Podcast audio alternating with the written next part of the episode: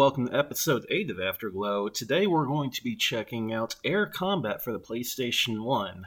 And uh, I know it kind of sounds like an odd name, but Air Combat is actually the first game, at least in the US, for the uh, Ace Combat series of, uh, how do I put it? I, I wanted to say Battle Flight games, but that doesn't sound right. In air dogfighting. Maybe that's it. But, um, really a fantastic game series. I've enjoyed a lot of the installments in the, the Air Combat Ace Combat series, and it all started with this game, which we'll be checking out after the cut.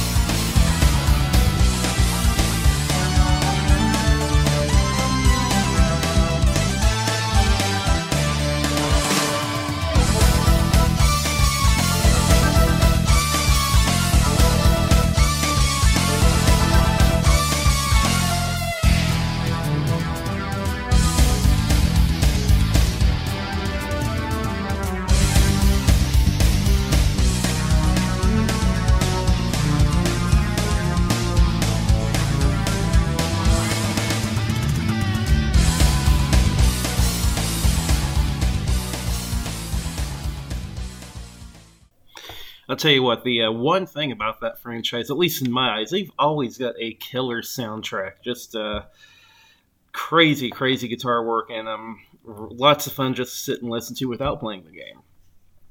But uh, my experience with uh, getting this game is, uh, I, I, wouldn't say it's very unique in this case. Um, however, it was one of the first PlayStation games I did play.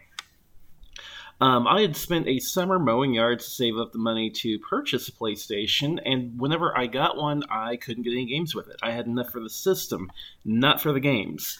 Um, I had been reading a lot of the official PlayStation magazine, though, too. It's one thing I was spending money on other than putting back for that PlayStation. So I had a ton of demo discs.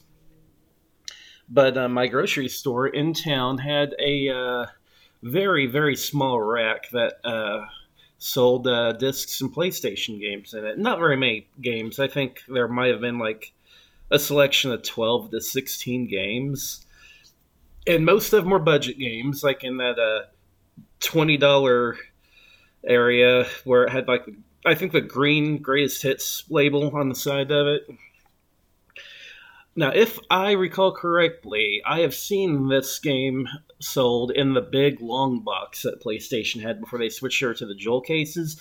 My version was the jewel case version. That was definitely like a greatest hits version. But uh, it was not my first time playing a game like this, but it was my first time playing a game that had the depth that this had. Um, there was a game on the NES called Stealth ATF that I uh, had that I really, really liked Go figure, it was kind of like Top Gun on the NES.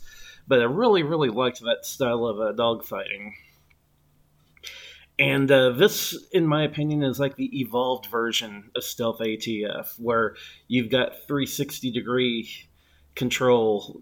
You know, you've got control going up and down instead of just having a uh, limit. You got full speed control and it was a blast. And I really liked the uh, plane model figures too, at least before you acquired them. You have a hangar in the game where you can use the uh, funds you get from beating missions to purchase new planes.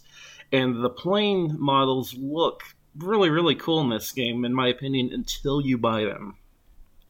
Um, after you buy them, they get spray painted white with this uh, bird or eagle um, outline on the plane too, and I I never cared much for that. I really preferred the original model whenever you got the plane. Thankfully, in later games, you have the regular original model instead of that uh, custom. I guess you call it a squadron paint job. But uh, Yeah, um, I got this game home and I had a blast with it. Now, at the time, I did not have a memory card for my PlayStation either, so I had no way of saving my progress. Thankfully, this game is a perfect game to be in a situation like that because you can really, once you know this game, you can beat it in less than an hour, May- maybe a little bit more than an hour, but easily within that one hour time frame. And for the longest period, I didn't even know you could save your game. As a matter of fact, um, I don't think I ever actually saved my game until I started doing this game through emulation. And there's that word again, you know what that means. Do what you want, cause a pirate is free. You are a pirate. You're har, fiddle indeed. Being a pirate is a right indeed. Do what you want, cause a pirate is free. You are a pirate. You are a pirate. Yeah, yeah. Now, hear me out. I don't think I was actually a pirate because I bought and owned this game. I was playing it through uh, Bleem on my PC, and then later on I did the standard EPSXE, I believe the emulator I was using emulation. But no, no, no. I own the game. It's I just use that ISO to make it more convenient for me to be able to play it instead of having to play it on original hardware now. So I don't think that counts as piracy. So take back the sound clip. But uh, anyway, yeah, I didn't even know you could save until uh, through emulation. I was digging through the options, and uh, oh, look, there's a save feature on here, and it actually does let you save your missions to the current mission that you are on. But I think you've got to um, like really be paying attention. It's not really obvious that it saves your progress. At least to me, it wasn't. Now maybe I'm just an idiot, and everyone else is like, "How did you not know?" But uh, to, to me, it took forever to realize you could save your game. But I didn't care because this is one of those games I could easily sit down, run through in an hour, and be completely satisfied with it. For the most part. Now, there is one type of mission I hated, and that would be the one where you fly through a canyon and uh, you cannot go over a certain altitude because if you go over that altitude, enemy radar detects you and shoots you down immediately and you have to watch your speed in this canyon because if you try to go through there with your afterburners blaze and uh, you're going too fast, you can't make the turns. You're going to bounce off the canyon wall and uh, die. I do find it funny that uh, depending on what difficulty you're playing on, you do get one kind of bounce off the wall instead of just immediately blowing up whenever you hit that wall, which is what should happen. Just the, the idea of a plane hitting a canyon wall almost head on, still being able to fly is hilarious to me at least. But um, I think the only way this game ever got re-released was on the uh, PlayStation Network as a downloadable title. I want to say that that happened once or twice. Uh, let's check the Google just to be sure, though, because honestly, I can't remember. So, on this thrilling section of the podcast, we're going to Google and see if Air Combat 1 is on PSN. I see my version, which is the greatest hits copy, and yep, there is the long box version. Uh, store PlayStation.com, search Air Combat. Let's see, I see Ace Combat 7, which, by the way, is an awesome, awesome game. Uh, I don't see one on here.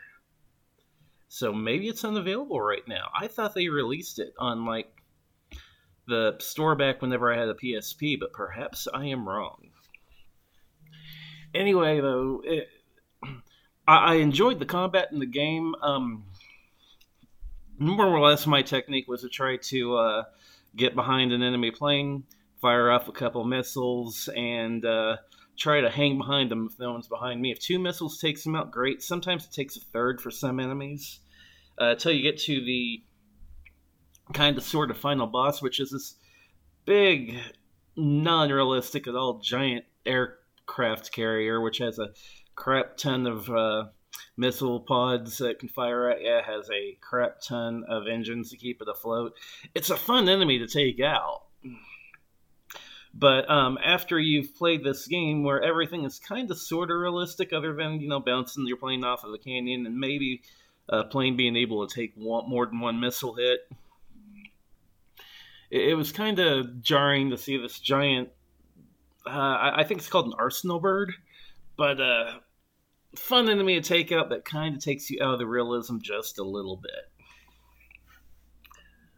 Still, though, a blast of a game if you're into anything that uh, has dogfighting. Um, really, the only equivalent at the time for me would have been uh, something like, again, those stealth ATF games and the uh, Top Gun games on the uh, NES. All right, Star Fox just felt different to me.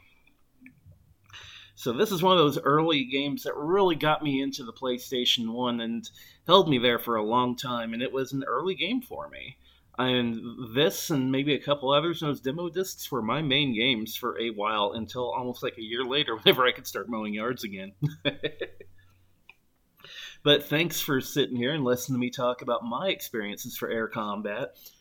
Definitely check it out if you haven't yet. I, I think it's aged well. The graphics I mean, they're definitely rough compared to today's graphics, but the gameplay itself, I think, is held up really well. So be sure to go check it out, and uh, I'll see you guys on the next episode of Afterglow.